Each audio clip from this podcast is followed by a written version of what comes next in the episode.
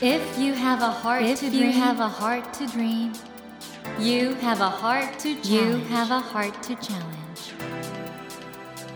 take that Take challenge that challenge and realize, and realize your dream. Your dream. Dream Dream Heart. Heart. ドリームハート。政教新聞がお送りします。皆さんこんばんは茂木健一郎です 東京 FM のスタジオから全国38局ネットでお届けしています。ドリームハート。この番組は日本そして世界で活躍されている方々をゲストにお迎えしてその方の挑戦にそして夢に迫っていきます。さあ今夜お迎えしたお客様は私あのちょっと本当に気分が高まっております。忘れもしません。2012年オリンピックロンドン大会で柔道女子57キロ級金メダリストそして2月に現役を引退されました松本香織さんですこんばんはこんばんは。よろしくお願いします。あの、や野獣っていう 言葉のイメージと真逆の本当にエレガントなうん 元銃です。元。元元銃ですかあのー今お二人目がはいお腹の中にいらっしゃるってことで、そうですね。妊娠して6ヶ月で。えはい。あのね暑くて大変でしょうけど、ね、本当に、はい楽しみですねはい、ありがとうございます。はい、でも本当にあのロンドンオリンピックのあの決勝のドラマチックなうーん。結末、そしてもう涙はい。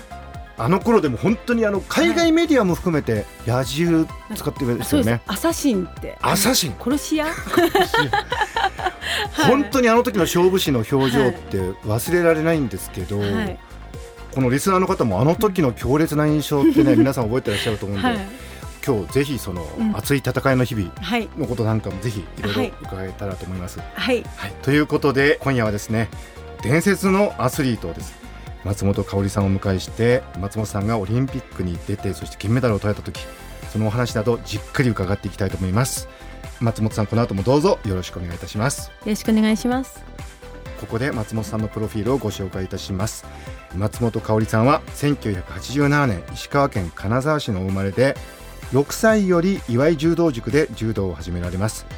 兼六中学金沢学院東高校そして帝京大学をご卒業されまして2012年忘れもしません。ロンドンオリンピック柔道女子57キロ以下級で金メダルを獲得されました。当時この階級では日本人初の金メダル獲得でロンドンオリンピック日本選手としても第1号として話題を集めましたその後2016年にはリオデジャネイロ大会に出場し銅メダルを獲得されましたそして今年の2月に現役引退を発表されたということなんですけれどもそれにしてもあのロンドンの決勝の時の表情ってのは、はい。ご自身でご覧になってどうですか？今ビデオとか見ると。いやー、やばい顔してますね。であの時なんはいかポイントが入ったと思ったらなんか取り消しになったりしたじゃないですか。ありましたね。で延長に入って、はい。相手選手のちょっと、うんまあ、反則みたいなのでだからすごくドラマチックな展開でね はい。日本人選手団としても初のはい第1号の金メダルだってことで、選手団全体もあれでね一気に気分盛り上がったでしょうし、そうですね。なんか、それまで100%、うん勝つって言われてた2選手が負けたので、なんか私にとってはそれが大きな転機で、あ、この人たちも人間だったんだっていう、なんか違う感じに捉えられていて、だからこの私みたいな人間はもっと負ける可能性があるなって、それだったら一つでも多く畳の上に立って試合をしたいなっていうふうに、最初は緊張してガチガチだったんですけど、えまあ、二選手のその負けを通して切り替えることができて、逆に穏やかに、穏やかではないか。えあの、はい。松本選手はグランドスラム大会もねはい。どんどん制覇してていわゆる世界レベルのはい。大会で優勝ってことは経験は何回もあったんだけど、はい。やっぱりオリンピックってのは特別でしたか、あー、特別でしたね。何が違うんですか、あのー、かける思い。うんやっぱ4年に一度っていうのと、みんなのアスリートにとっての夢、そこに対してのかける思いがやっぱ全然違うなっていうのが感じましたし、あとやっぱその外国人の選手が、その普段の試合では諦めるところが、オリンピックになると諦めないんですよ。ああもうこれがもう本当に最高の舞台だし、最高の舞台だから、はい。あもうじゃ全然違うんですねいろいろ全が。然違いました。だからもっと楽に勝てると思ったんですよ。うん決勝も。はいいつも勝ってる選手だったんで、はいでも全然投げれなくてなかなか諦めてくれなくてあのルーマニアの選手あそうですですねはい普段にないようなもう力が出てくるのがオリンピックとそうですねびっくりしましたでもあのロンドンの時のあの決勝に向かう表情ってのはね ねえ。えどうですか？野獣という ニックネームはご自身としては、はい。いやもう全然ありがたかったです。そので天才じゃなかったので。っておっしゃってますけどそれはどどういうことですか？いやそのなんて言うんだろう。今までの歴代はいはい。の柔道家、天才アスリートは投げる技とか、うん。何か長けてるものがあったんですけど、私はその長けてるものがなかったのでどの技に対してもあのはい。松本さん、結果としてはい。オリンピックの金メダリストなんですけど、はい。普通こういうの世間では天才って言うんじゃないんですか？違うんですよ。違うんですよ。違うんですか？あのねあのね、はい。違うんですよ、はい。戦い方を変えただけなんです。柔道で戦おうと思ったら勝てなかったんで、え。柔道じゃなくて強く見せたりとか相手に恐怖心を与えるとか相手が100%の状態で戦わせない方のやり方で勝った。え松本さんそういうのを普通天才って言うと思うんですけど ちょっと改めてですねあの松本さんははい。6歳で柔道を始められたってことで、この柔道を始めたきっかけは何だったんですか？5人兄弟の4番目なんですけど、はい。は上から順番に始まっていったっていうのとあとは最終的な決断はお菓子。えおおかしいですか？そうですね。あの母がお菓子を買ってあげるから、柔道やってみないって。お母さんお菓子でメダリストを育てたってすごいなこれは。何のお菓子だったんですか？知ってるか？なんかアイスクリームの形のはい。わかります？アイスクリームの形の形のお菓子という。お菓子がはいあって。今ねあの、はい。松本香織さんはまさにそのアイスクリーム そうですね。好をやってらっしゃるんですけど、じゃあ子供の頃からアイスクリーム好きだったんですかね。きでした。であの今、はい。あの新しいスタイルを自ら生み出されたとおっしゃってましたけど、うん。それに関係すると思うんですけどレスリングもされてたんですよね、やってました。はい同時に。これ柔道とレスリングってどんな感じだったんですか？私が習った柔道塾がレスリングも一緒にやっていて、はいはい。で週に何回かレスリングやっていて。で柔道を始めたら漏れなくレスリングがついてきたっていうか。あはい。そういう練習環境だったってことそうでですすねはい。よく言われますけど松本さんのあのちょっと飛びかかるような前傾姿勢っていうかあうん。のあの構えってやっぱりレスリングの影はい響というか、はい。レスリングは寝技に効く。あとはその、レスリングは背中をつけたらポイントが取られるので、え。で、柔道は背中をつけたら投げられてしまうので、うん。っていうことで絶対背中をつけないっていうのもあって、両方の面で多分レスリングも一緒に行われてたんだと思います。えまあねその先生本当偉かったですけどでもその道場で学んだ人が全員オリンピック出られるわけでもないし、やっぱりどの時点かで自分にはちょっと柔道の才能があるのかもしれないって思われたんじゃないんですか？いや、私より先に一つ上の姉がいるんですけど、ええ。姉の方が、まあ、全国中学大会優勝したりしてたので、姉が勝つから私も負けたくないっていう気持ちでついていったというか、ぐらいかな。え周りからもうじゃあ将来はいオリンピックだねとか言われてたんじゃないんですか、いや、私の周りの方が言われてました。あじゃあそれほど目立つ存在ではなかったじゃなかった。私のその道場の先輩の方が、もう先にもっともっと世界に戦ってたので、だから私はもっとその、本当に下の方にごちゃごちゃいる感じにいました。じゃあいつ急激に伸びていったんですかね？中学3年生の時にうん。全国中学校柔道大会で初めてチャンピオンになられたってことでね。この辺りかはいらですかね。い。や、これも、はい、まあ、ジュニアなんで、誰でもか、誰でも勝てるというか。い、やいやちょっと待って全国チャンピオンは一人ですから。いや、ジュニアは頑張れば勝てるんですよ。なんかそのジュニアからシニアに上がって、えで、そこからシニアでまた勝ち続けて、本当のシニアでの世界はオリンピックの方になっていくのでえ、はい。まずジュニアからシニアに上がる、この世代で結構削られていくんですよ。なるほど。で、さらにシニアでもシニアから、そのナショナル代表になる、うん。そこでまたさらに削られて、で、最後ナショナルでオリンピックで勝てるものに最後削られていくんですけど、うん。だからまだこのジュニアの時代は、多分頑張れば、まあちょっとね、はい。あまりにもレベルが高い話なんで あのリサーの方もちょっとびっくりしてると思うんですが、その後帝京大学でまあ柔道を続けられてはい、2008年北京大会はこれ補欠だったんですよね補欠でした。はい。この時もし出てたらどうだったですかねいや、出てたら負けてましたね。えのそうですか？はい。ええシニアでの外国人の成績がまあ慣れていなくて、で、世界への戦い方を見たときに、私の成績が悪くて落とされたんですけどでもやっぱその通りだなとは思ってましたでもやっぱ悔しかったですけどはい今スタジオの中がですねこういう話をしてると、だんだんあの目の前にいる松本さんの顔が野獣になっていくというですね 勝負師アサシンの顔になっていくという、あの野獣という言葉はね戦いぶり見てると劇画の主人公みたいに見えるんですけど実際ご本人の中でも本番の1か月くらい前から徐々にそういうスイッチを入れていくんだそうですね。あそうです。なんかルーティンとしえて野獣スイッチみたいなのがあってはい、それを一個ずつ入れていくっていう。具体的に言うと野獣スイッチってどういうもんなんですか？本当に細かいことなんですけど一つはもう女のスイッチを切ったりとかええ。その仕草。ちょっと待って。仕草。も女性らしい仕草はやめるんですか？やめますね。まあ普段日焼け止めとかええ。そういうのちゃんと塗るんですけどまずそういうのを塗らなくなったり日焼け止め塗らなくなる？ああとは何ですか？まあ箸の持ち方とか物の持ち方。箸の持ち方はどうなるんですか？男性はその手の第一関節から負けて握り込むようにこうやって持つんですけどほ女性の場合は握り込むっていう作業があまりできないとか力が弱いのう。で、うん手のひらでこうやってそっと持つ。はい、で脇を基本女性は開けないんですよ男性は？あ男性はもう自由にこうやって あとはもう女性はなんか曲線で動くというかあ動きがね。動きがでその動きを曲線ではなくちょっと変えます普段の仕草の例えばええなんか脇を開けて話を聞いたりとか、本当に脇を締めてちまって座ってるんじゃなくて。そういうこと一ヶ月ぐらい前からもう意識して変えていくっていう。そうですね。そういうところから女性のスイッチを切ってで最終的に山にもこもるんですけど。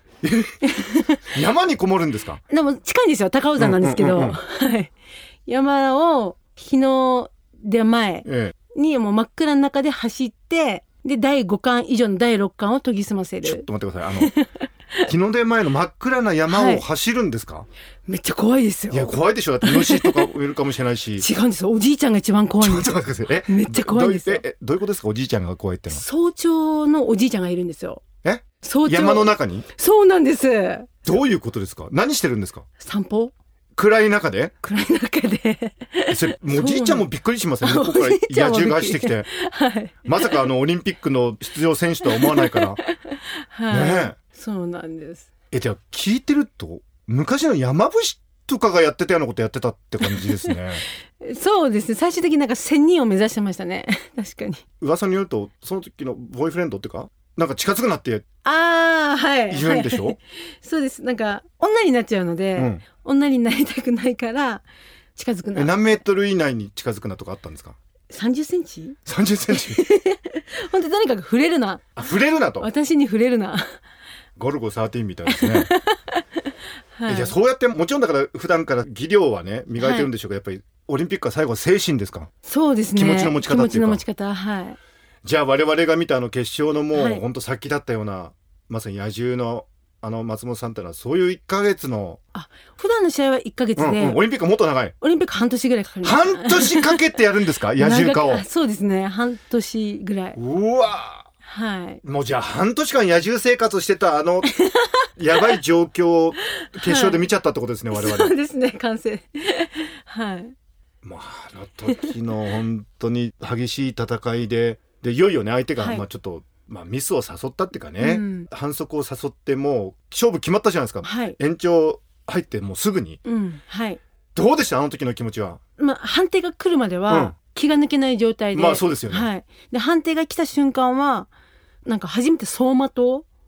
あ、今までのことが全て。はい。本当に小さい頃からの柔道人生の走馬灯がうわーって走って畳の上で初めて泣きました。あの時我々も本当にもらい泣きしちゃったんですけど、でもあの時考えてみたらね確かに主審が真ん中に立ってちょっと思わせぶりにまだまだ、うん。ね。であの時二人ともはい。松本さんも相手のルーマニア選手もなんかはい。まだこうやってファイ,、戦う。ファイティングで、はい。えもういつでも飛びかかるぞみたいな。はい。であの判定が降りた瞬間にね。はい。走馬灯がすごかったです。6歳の頃からもうずっと。はい。だんだん成長していって。最初おかしいでつられて。はい。いや我々そういうの本当経験したことがないんで、はい。ましてやオリンピックで、うん。応援団もたくさん来てたでしょ日の丸持って、はい。もうやっぱり生涯の最高の瞬間ですよね。やっぱ家族が兄弟5人で7人家族で集まることがなかったので、何年かぶりにこのオリンピックで家族が全員集まってでその家族みんなが本当に喜んだ姿っっていうのを、まあその畳の上から見た時にすっごい嬉しかったです。なんかお母さんをうん外国に連れていくためには、オリンピックが一番いいっていうふうにそうです。思ってた そうですねはい。でも最高のプレゼントでしたねそれはねうん、それできてよかったなってでこれ。金メダリストの特権ですけど、うん真ん中に立ってうん。日の丸が上がって君が代が、はいあの時ってどんな風景が見えるもんですか？あの時はずっと夢じゃないよね。夢じゃないよねって。もしかしてこれが夢だったら明日試合かな？って。面白いですねもし夢だとしたらまた次試合があるっていうそう、はい。あで、一生懸命現実かどうかを確かめてました。ーその後ご家族に会った時ってどんな感じでした？ご家族本当におめでとうって言って、わーって言って、さーって終わった。でさってどういうことですか？あまあそうかそうか。時間が限られてるのかな本番だと。次のその回らなきゃいけなくて本当に一瞬の時間で写真を撮ってさっと私が行かなきゃいけなかったんえですけどあなんで本当にわーってきてさっていう感じなんですけー。どはい。ああいうこれで決まるっていう時って、どういう精神状態その集中力とかはい。どんな感じなんですか、あの時は決勝始まる前。うん。これ勝ったらもう優勝なんだっていう邪念が一回出てしまって。あはい。優勝してしまった自分を意識してしあ、まって、うんうん。違う違うまだだって。今から私の戦いだ。今から私の戦いだ。って何度も何度も言い聞かせて地に足をつけていましたね。邪念とかそういうのが本当に敵というか。そうですね。決勝の前に初めて出てきました。あそれまでそういうことがなかったのに。なんか私はい。ひたすら走ってた。本当だからそういうことが起こるんですね。ね出てきてこのままいったら負けるなっていうのは分かったので。実際それで負けちゃう人もいるんだろうしね。はい。これリスナーの方はねもうほとんどオリンピックとは 僕もそうですけど 無関係の人生を送ってるんですけど、はい。ただやっぱり仕事とかそういうことで、ここ一番ってかはい。ここが勝負って時があるじゃないですか。はい。やっぱり無心になることって大事なんですかね？そうですね。余計なこと考えない？考えないですね。はいその自分にとって最大のパフォーマンスのまず状態を作り上げていくこと、うん。でそこからはもういらないものは全部落としておく。かっこいいな。あ 全然。じゃあ最高のパフォーマンスってのはやっぱり普段からの練習とかはい。鍛錬で作るんだけど、はい。最後はじゃあいらないものは削ぎ起こしていくと、はい。本当修行みたいですね。山ごもりをおすすめします。半年間ですか？オリンピックだと。山ごもり期間は1週間です。1週間。はい日が昇る前に山走ると何か見えますかね？いや何も見えないんですよ真っ暗ですし。でも第6巻ええ。第5巻以上のものが出てきて最終的になんかまあいろんなものとつながっていくんですけど、まあ、そういう自分ができるというか。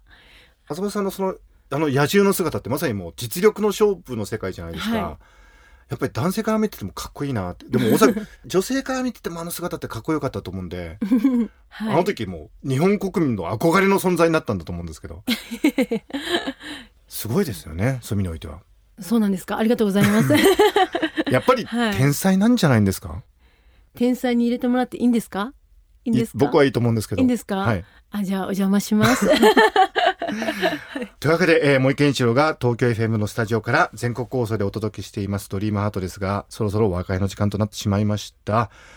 ロンドン大会の後のリオデジャネイロ大会のお話もね、ちょっとん。来週伺って、そして、引退をされたんですけど、はい。アイスクリーム、はい。そのあたりの話も伺っていきたいと思います。はい。松本さん、来週もどうぞよろしくお願いします。はいよろしくお願いします。今夜は2012年ロンドンオリンピックで柔道女子57キロ級金メダリストに輝きました。松本香里さんをお迎えしました。